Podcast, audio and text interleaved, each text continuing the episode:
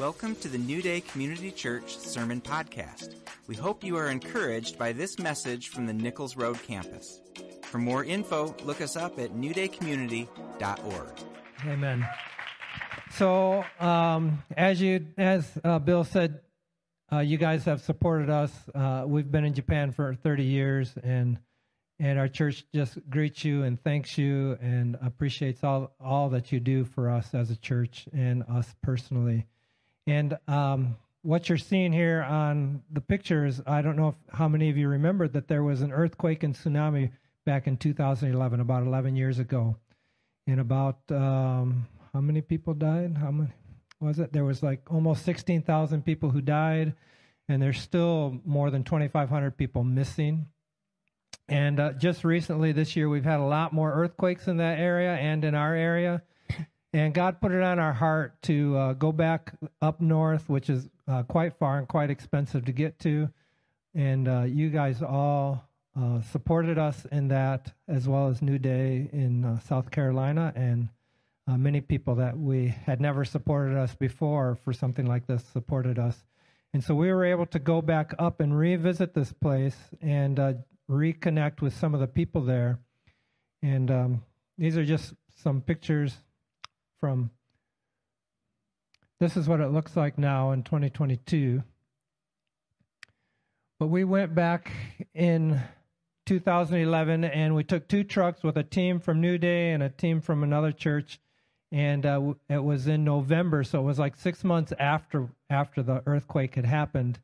And we took lots of rice and food and stuff, but we also took up two barbecue grills with a lot of beef because that's what I do is I barbecue wherever I go. And so uh, we, they said that it was the first beef that they had had since the earthquake, and this was six months afterwards. And so we we went again. We felt God call us to go again, and we got enough support to uh, for my wife and I and a family. Uh, I don't know if you remember Masa, who came here quite a while ago at, on a prayer, with a prayer team. He, him and his family went with us, and um, we were able to meet just a few of the people and reconnect with a few of the people that we had recon- had connected with back then. And what we realized was the the infrastructure is restored quite a bit, but their hearts are still broken, and they're still living through that moment when their whole town was washed away, when when people were washed away. And the pastor, we tried to re- reconnect with the pastor there because we hadn't really connected with them all these years. And he's from a Lutheran Brethren church. And um, we thought we were going to just have a small barbecue with these people and then do some prayer walking and go. But when we got there, we realized that the pastor and his wife were so, um, just so depressed, ready to give up because you know how many people they have in their church after 11 over 11 years of ministering there up north in the Tohoku area. Do you think they had 30 people? How many think they had 20 people? They had zero. In 11 years, they've had no people get saved. And so God just sent us there, and we just began to, you know, our church is very small, and God helped me get a new perspective on life.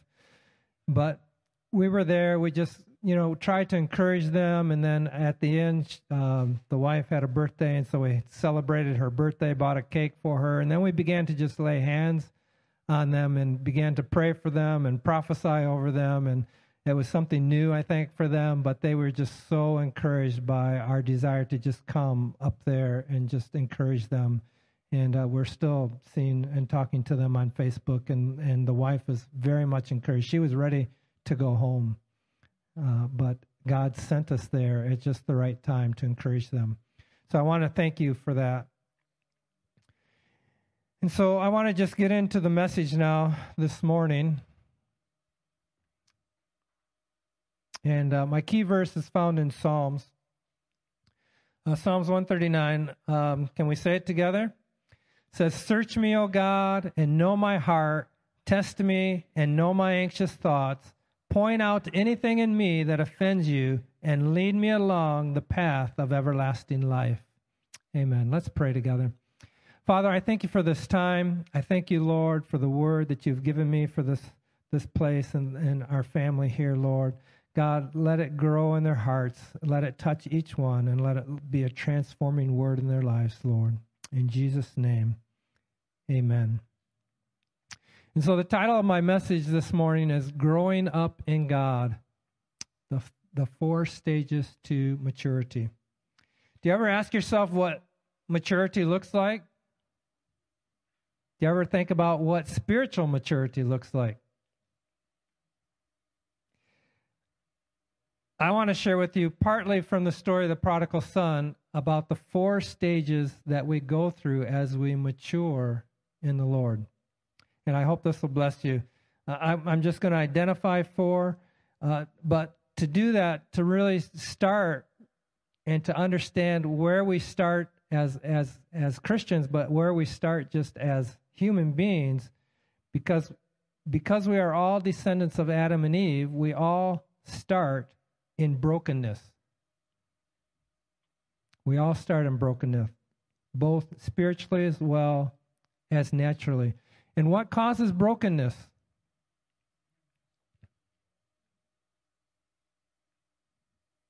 Sin causes brokenness.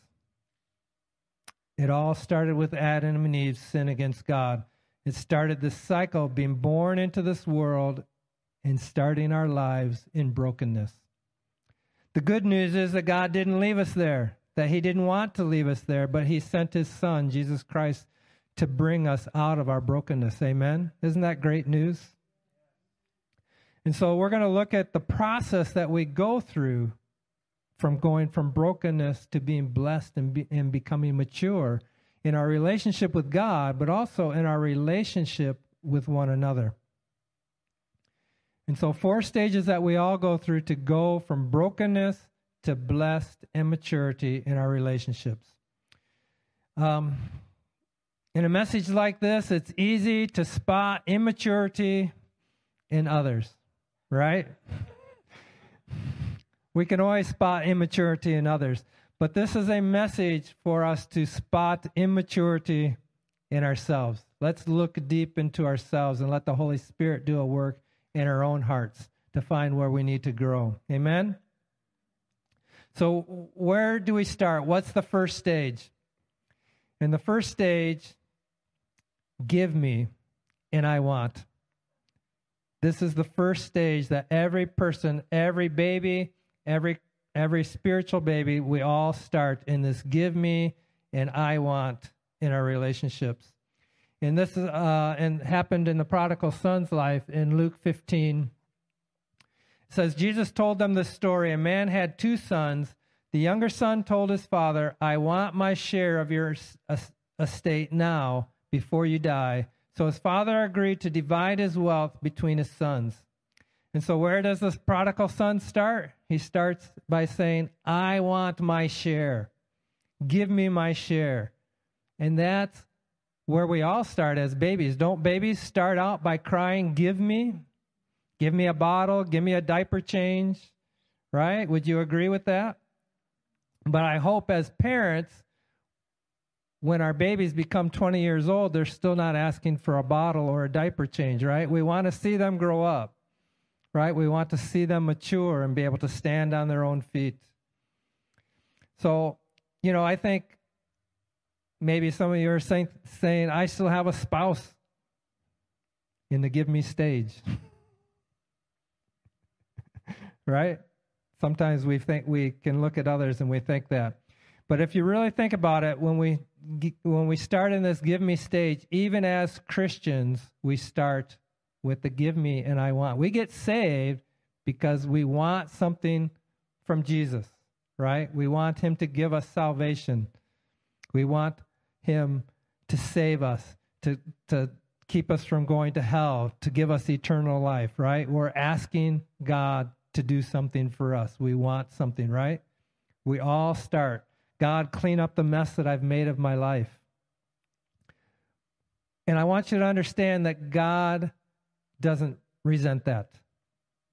Just like you don't resent when you have a newborn baby and they cry and they want a, they want a bottle or they want their diaper changed. You don't resent that, right? It's expected because they're just babies, right? So God doesn't resent that we come to Him in need, that we want something. But you know, He doesn't want us to stay there. He wants us to grow up.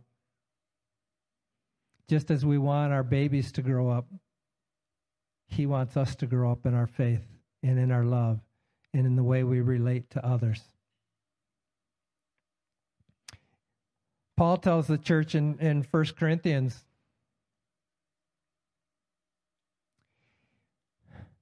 He says in, in verse 1, chapter 3, verse 1, he says, Dear brothers and sisters, when I was with you, I couldn't talk to you as I would to spiritual people. I had to talk as though you belonged to this world, as though you were infants in the Christian life. I had to feed you with milk, not with solid food, because you weren't ready for anything stronger, and you still aren't ready. Isn't that a sad state to be in? Wouldn't that be sad if your child at, at the age of 15 was still needing a diaper change and could only drink milk? Paul is saying, God is saying through Paul that he wants us to grow up. It's okay that we start out there, but he doesn't want us to camp out there. He doesn't want us to stay there. He wants us to grow up. And I think that happens in our marriages too. Most marriages start in the give me stage. The husband wants the wife to give him something, and the wife wants the husband to give her something, right? They're looking for something from each other. They're in this give me stage. And so, give me and I want is where the prodigal son was in life, and this is where we all start. And so, what's the second stage? The second stage is use me.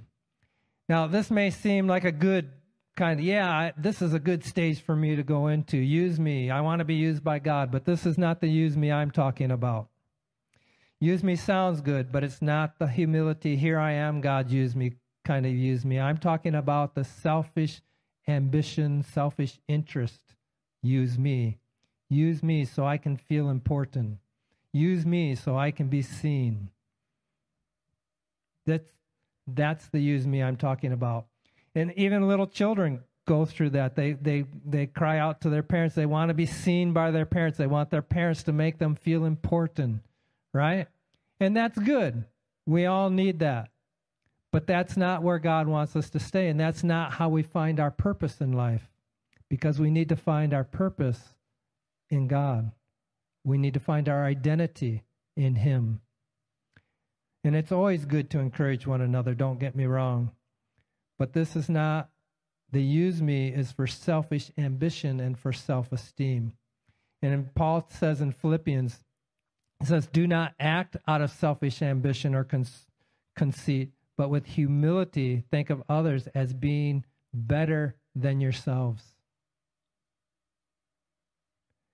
Do not act out of selfish ambition. Have you reached that level with your relationships with others? that you have no selfish ambition when you're relating to someone?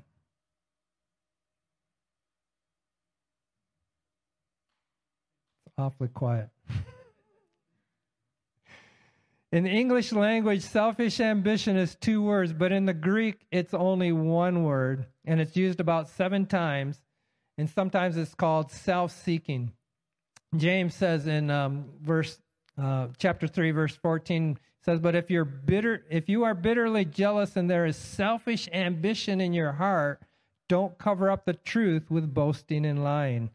See, usually the, the root cause of selfish ambition or self seeking is out of jealousy and wanting others to see us and make us feel important. But here's the main point Did you know that ambition at its core is selfish. Ambition at its core is selfish. Now, many people believe that ambition is good, that we should have self drive, that we should try to better ourselves. But according to the Word of God, there is no good ambition. Because when you think about ambition, who are you thinking about? You're thinking about self. The Bible says that the definition of ambition is self seeking and self promoting. Do you think Jesus was doing miracles and healing people because he was trying to promote himself? No. The Bible says that he only did what he, what he saw his father doing. He wasn't doing it to self promote himself. In fact, the Bible says that Jesus came as a servant. Luke says, Jesus said, I am among you as one who serves. And here's the key Jesus only did the will of his Father, and he let his Father put him in the position that he wanted Jesus to be in. Do we do that? Do we just serve and let God take care of where he wants us? You know, I remember, this wasn't in my notes, but I remember uh, working at a supermarket in Portland, and I just pushed carts all day, just running around, grabbing carts from all the big parking lots because this was a huge, huge place. And uh, I didn't realize, but the manager saw me that I wasn't just, I was running. You know, I was doing as quickly as I could and I wasn't expecting to get promoted or anything like that, but he saw that and he came to me and he said, I see what you're doing and I'm going to promote you. And he gave me a promotion. And so that's the kind of heart that God wants us to have, that we do it out of just serving others rather than trying to look to get something. Think about the disciples. Uh, Mark 10, 35, it says, Then James and John, the sons of Zebedee, came over and spoke to him. Teacher, they said, we want you to do something for us. We want you to do us a favor. What is your request? He asked. They replied, When you sit on your glorious throne, we want to sit in places of honor next to you, one on your right and the other on your left. But Jesus said to them, You don't know what you are asking. So even the disciples, as they began to follow Jesus, they were still in this want me and use me stage, stages of life. They wanted something. They wanted to feel important. They wanted to have power. And Jesus said, You don't know what you're asking. And what happened to the other disciples? How, did, how do you think they felt? In Mark 10 41, we get a picture Oh, did I not? Okay. Where are we?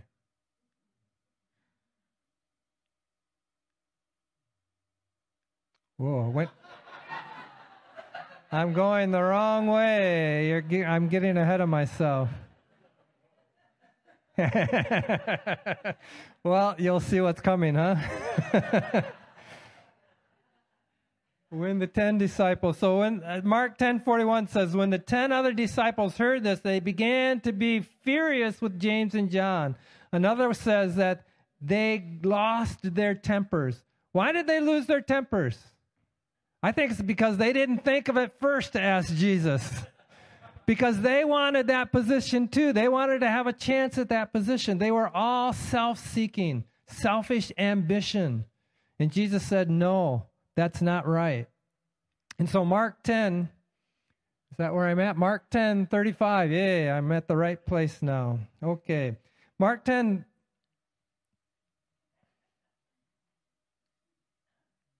Next one. Okay, here we go. That's not the way it should be among you. Instead, whoever wants to become great among you must be your servant, and whoever wants to be first among you must be a slave to everyone. Because even the Son of Man did not come to be served, but to serve and to give his life as a ransom for many people. You know, I don't think we really know what it is to be a slave. Many people talk about being a slave, but I don't think we've ever really experienced what it's like to be a real slave. Have you? Jesus says, you have to be a slave to others. that means you should have no expectations of others in your relationship, but you should be there to serve and to give. That's a little heavy, I know. Jesus is not saying that we shouldn't work hard. Working hard and doing good is not the same as selfish ambition. In fact, Paul tells us in verse 23 of Colossians 3 says, Whatever you do, work at it wholeheartedly as though you are doing it for the Lord and not merely for people. You know that it is from the Lord that you will receive the inheritance as a reward. It is the Lord Messiah whom you are serving. So even as we are serving others, we're actually serving God and how we re- how we act and react to others. Another example of this uh, use me and give me stage was uh, a man named Simon the sorcerer. Do you remember him in Acts? He gets saved, he gets baptized in Samaria, and then and then um, I think it was Peter and John came to Samaria and they began to lay hands on the people and they were filled with the Holy Spirit. And when Simon saw that the Spirit was given when the apostles laid their hands on people, he offered them money to buy this power. Let me have this power too, he exclaimed, so that when I lay my hands on people, they will receive the Holy Spirit. But Peter replied, May your money be destroyed with you for thinking God's gift can be bought. I think Peter learned his lesson about selfish ambition. and how destructive it can be. And that's why he responded the way he did. But Simon is saying here, give me something so that I can feel significant. Give me something so that I can have power. So people will think I'm important. He's no better or worse than what the disciples did when they asked Jesus to sit on each side of his throne, right? It's the same thing. Even in our marriages, we often look to our spouse to make us feel important rather than looking to God to find our identity in Him first. And we see this same thing in the prodigal son in Luke 15, verse 13. Says, A few days later, the younger son gathered everything he owned and traveled to a distant country. There he wasted it all on wild living. The prodigal son didn't feel like the father was making him happy, and he wanted to do something that would make himself feel happy and make himself feel important. So he went on to another country in wild living where he had lots of money and everybody would think he's important and, and, and fun to be with. He left to go do something that he thought would make himself happy. But our true happiness and approval only comes through through our Father, right? It doesn't come through others. Ultimately, our peace and our happiness comes from God. And so I'm going to shock you. It's not going to be a big shock because you already saw my PowerPoint. God did not create marriage to make you happy.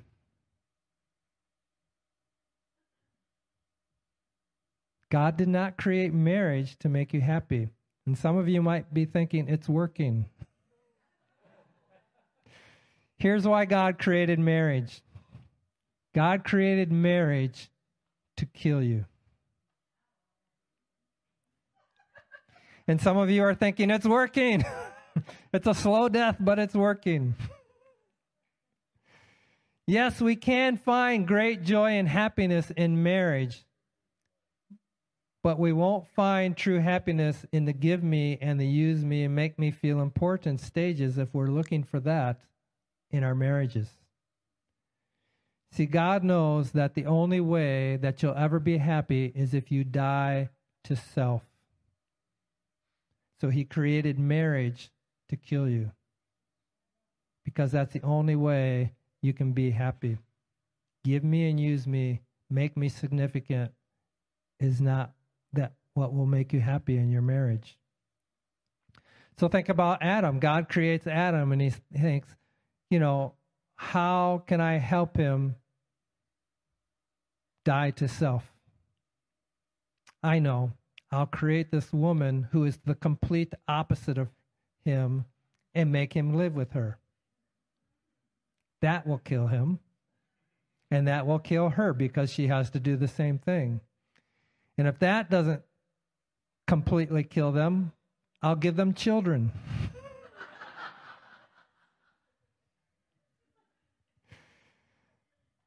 How do we move out of these two stages?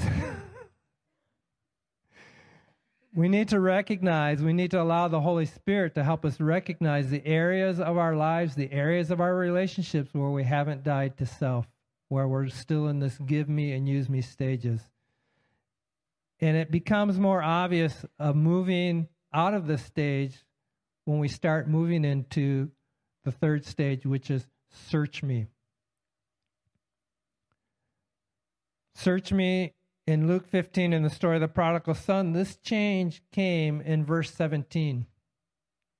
It says, Then he came to his senses and said, How many of my father's hired men have more food than they can eat? And here I am starving to death.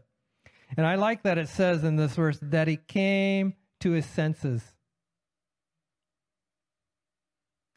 Another way to say that is he began to search his own heart to figure out why am I where I'm at in my relationships with others? Why am I at why is my life so messed up?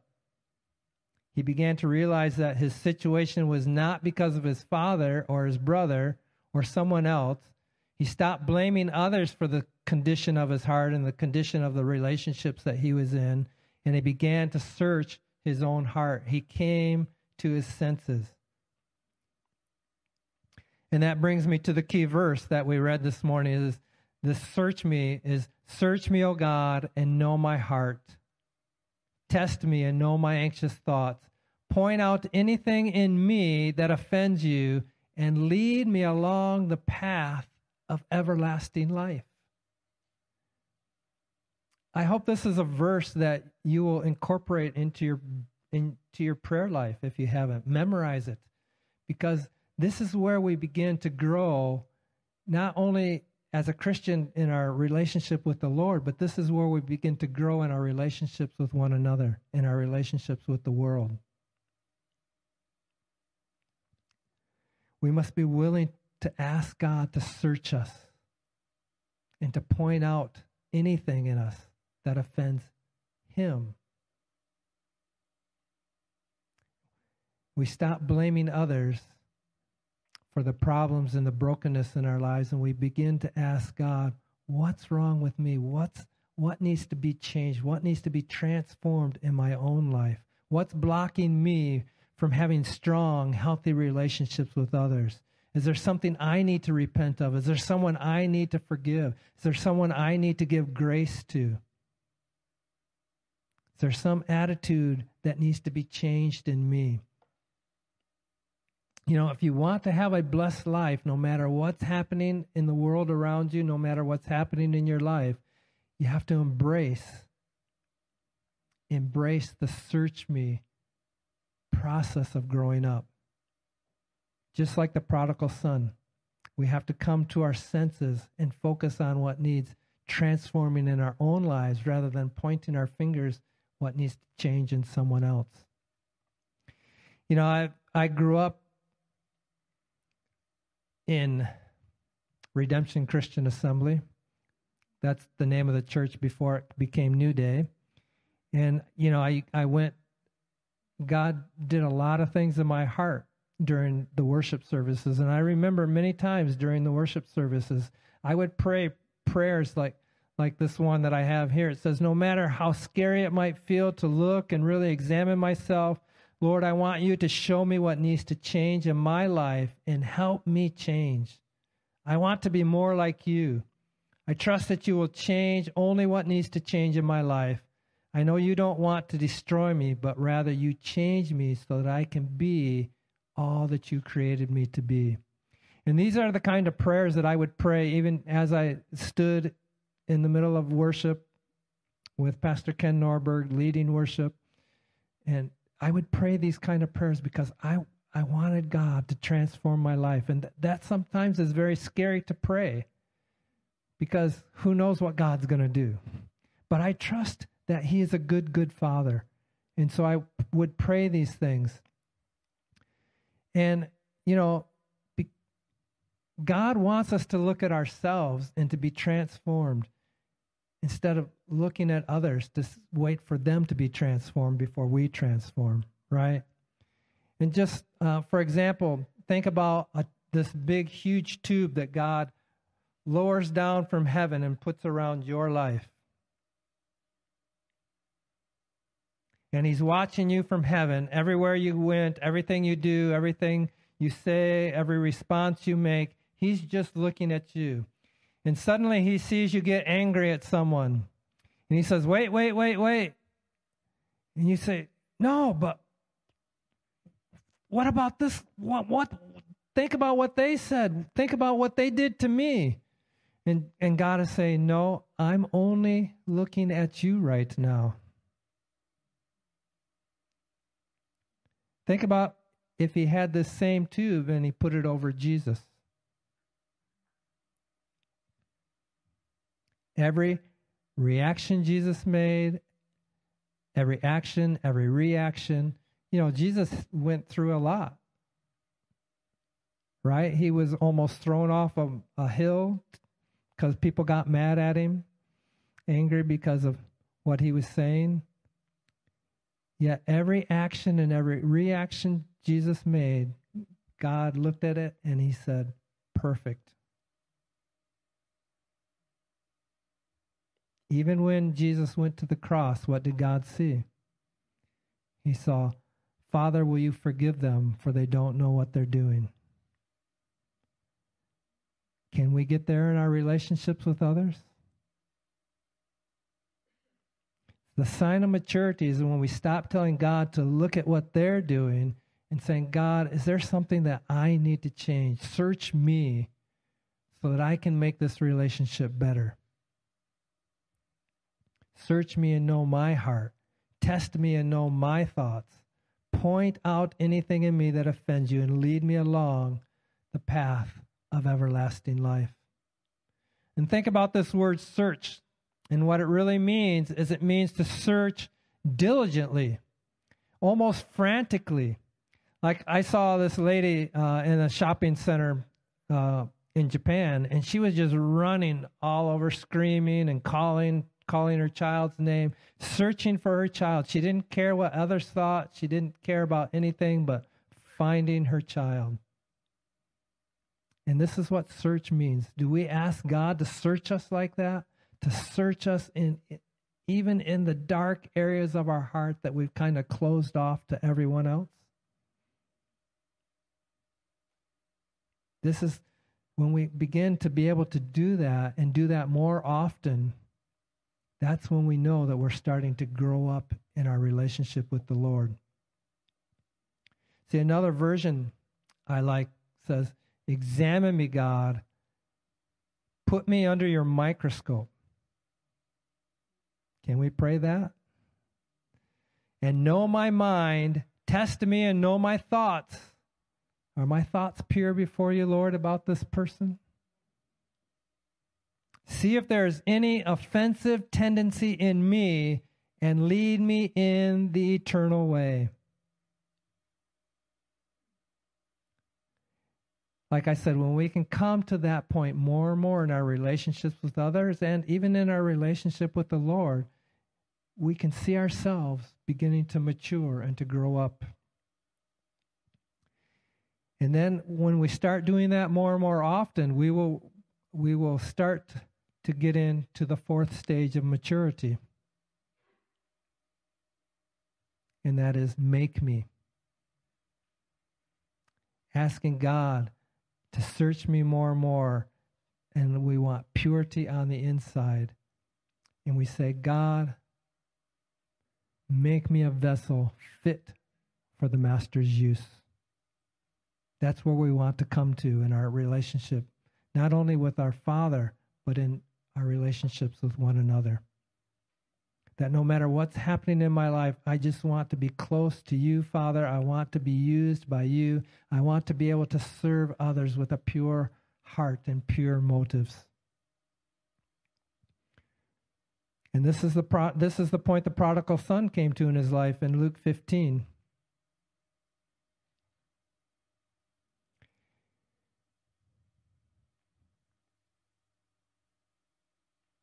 Can we say, Lord, make me a servant to you, to my spouse, to my family, and to my church? This is the point we want to come to. The prodigal son, as I said, came to this point in verse 15 or verse 18 of 15. It says, I will set out and go back to my father and say to him, Father, I have sinned against heaven and against you. I am no longer worthy to be called your son. Make me like one of your hired servants. So he got up and he went to his father. Two words describe. Says, Make me. He's not saying, Give me anymore. He's saying, Make me. I think he's saying, Father, I want to be in your house with you. I know I'm your son, but make me a servant. I want to be more like you, Father. I want to be more like a servant, just like you are, Father, just like your servants, other servants are. I want to be like your servants also, Lord. He's coming to that point where he's realized I've always been a selfish person. Make me or teach me to be a servant in your house. Can we pray that? Can we say that to the Lord? God, make me a servant. Make me fit for use in your house. I want to come back into your house as a servant. And sometimes we think, well, we never went out on wild living and we've, we've never done anything bad. And we, we can't relate to the prodigal son. But the prodigal son also had a brother, right? And where did the younger son start out in life? He started out in the give me stage. And where do you think the older son started out? Same place. Remember, the, the prodigal son comes back, and the father is going to give him a party, and the, and the older son won't come in. Why is that? It's unfair. Verse 28 The older brother became angry and refused to go in. So his father went out and pleaded with him. But he answered his father, Look, all these years I've been slaving for you and never disobeyed your orders, yet you never gave me even a young goat so I could celebrate with my friends. The older son's the same place that the prodigal son was. You never gave me. He's still in this give me stage. His heart is not right towards his father. His heart's not right towards his relationship with his brother. He's got all this bitterness and offenses that he's let boil over and over in his heart. And he's no, he's still in this give me stage. But I love how the Father responds because the Father responds with love and grace and patience.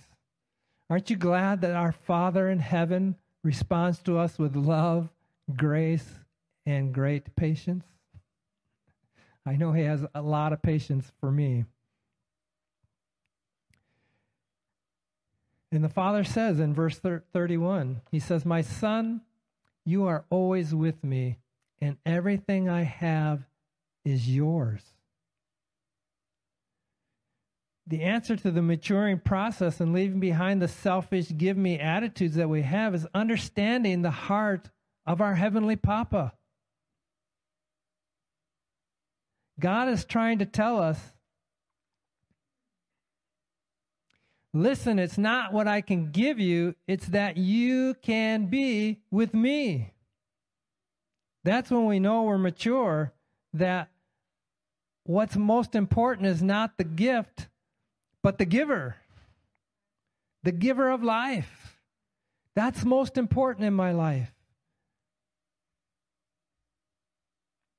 The youngest son took everything he could from his father but wasn't happy. The older son stayed but never understood the happiness that was being with his father and serving with his father. He stayed out of duty.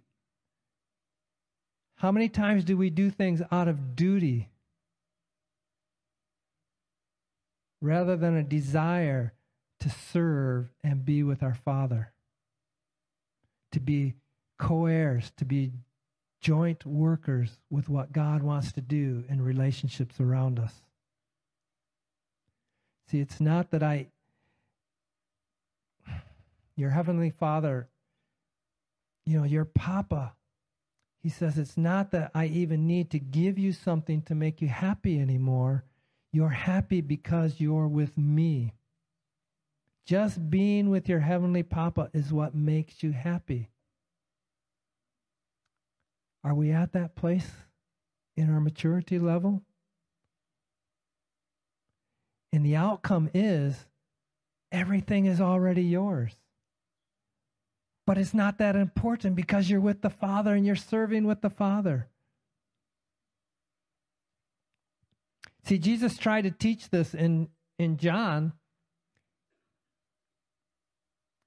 He said, Live in me Make your home in me just as I do in you. In the same way that a branch can't bear grapes by itself, but only by being joined to the vine, you can't bear fruit unless you are joined with me. You can't find true happiness until you find joy just being with the Father, being with Jesus, being content with the Holy Spirit in what He wants to do and say.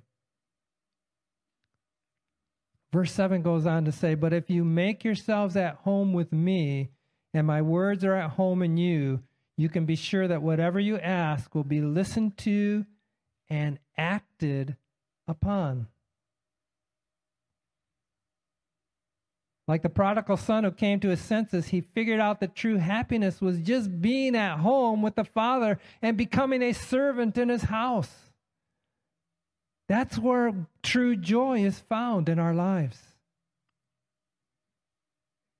And that's where we experience all the benefits and blessings that God has for us because they're only they're not first in our lives, they're second, they're third, they're fourth. They're not that important anymore because we find our true joy being at home with our heavenly Papa and serving with him just as Jesus only did what the Father, what he saw his Father doing. He came to be a servant. See, God has all the answers that you need for every relationship that you're in. But you only find those answers when you first find your home and ask God to search you and be at home with Him. And I want to sing a song.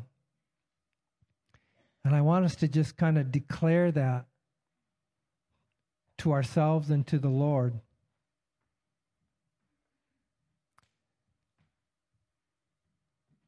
Because the blessings that God wants to give you will only come, really, truly come, when we find our home and just being happy serving, being in the home of our Heavenly Papa and serving with Him.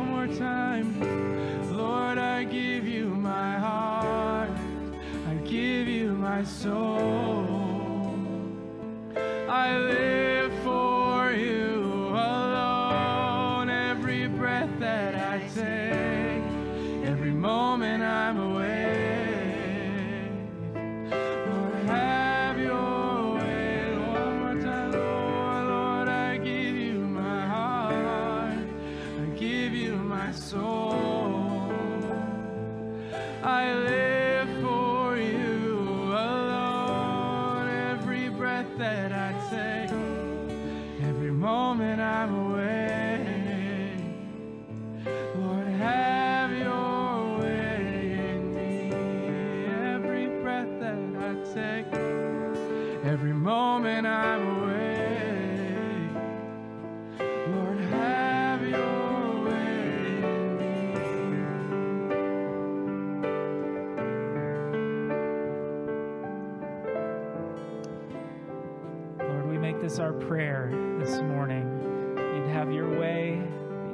you'd us, point out the ways that offend you, God, and help us to, to be transformed, to become different, to have a heart that um, honors you, a heart that's a good home for you, Holy Spirit, a place where you're happy to dwell. And Lord, our, our prayer is that you would make us into who you've designed us to be so we can fulfill the purposes that you have for us with our time on this earth, God. That's our prayer this morning. Amen. Well, we're going to wrap up this morning. I want to encourage you just to lean into this message in the days and weeks to come. Um, the thing that we just sang, the thing that we just prayed, keep praying it, keep singing it and lean into that. And um, I realized too, the flip of it is, is something to pay attention to. When times are hard, is when it's revealed that we have a give me attitude. You know what I mean? When we don't get what we want and it makes us really upset, And we start throwing a fit like a little kid. oh, I, have got that give me approach. It's a good chance to search those moments and to, you know, come back to Him in, in a prayerful state and go, oh, I see what I'm doing here, God. or when we're really frustrated that we didn't get the attention or we didn't get the, the fame, the power, the this, the that, or someone else did, and jealousy creeps up. It's actually a gift from the Lord to reveal it to us so that we can be closer to Him by responding to it. So, Lord, we just ask for that too, that, that you'd give us the grace to see the things that would normally frustrate us and make us angry or upset or disappointed. Help us to see them as gifts from you so that we can see clearly and respond and move closer to you. Thank you that you're a good father who wants to be close to us. You're a good father who wants to be close to us, and we're so grateful for that. Amen. Well, as you're dismissed today, you can take further opportunity to lean in right now by coming and seeing the prayer team and have someone support you in prayer um, for the things that were talked about this morning or any prayer need whatsoever. The prayer team will be available right here. And you can use the link if you're joining us online to connect with them. And then remember, youth and parents of youth, that uh, youth group is tonight at 5:30 right here. Hopefully, you'll take advantage of that and have an awesome time hanging out. And other than that, you're dismissed. Have a great Sunday. Love you guys.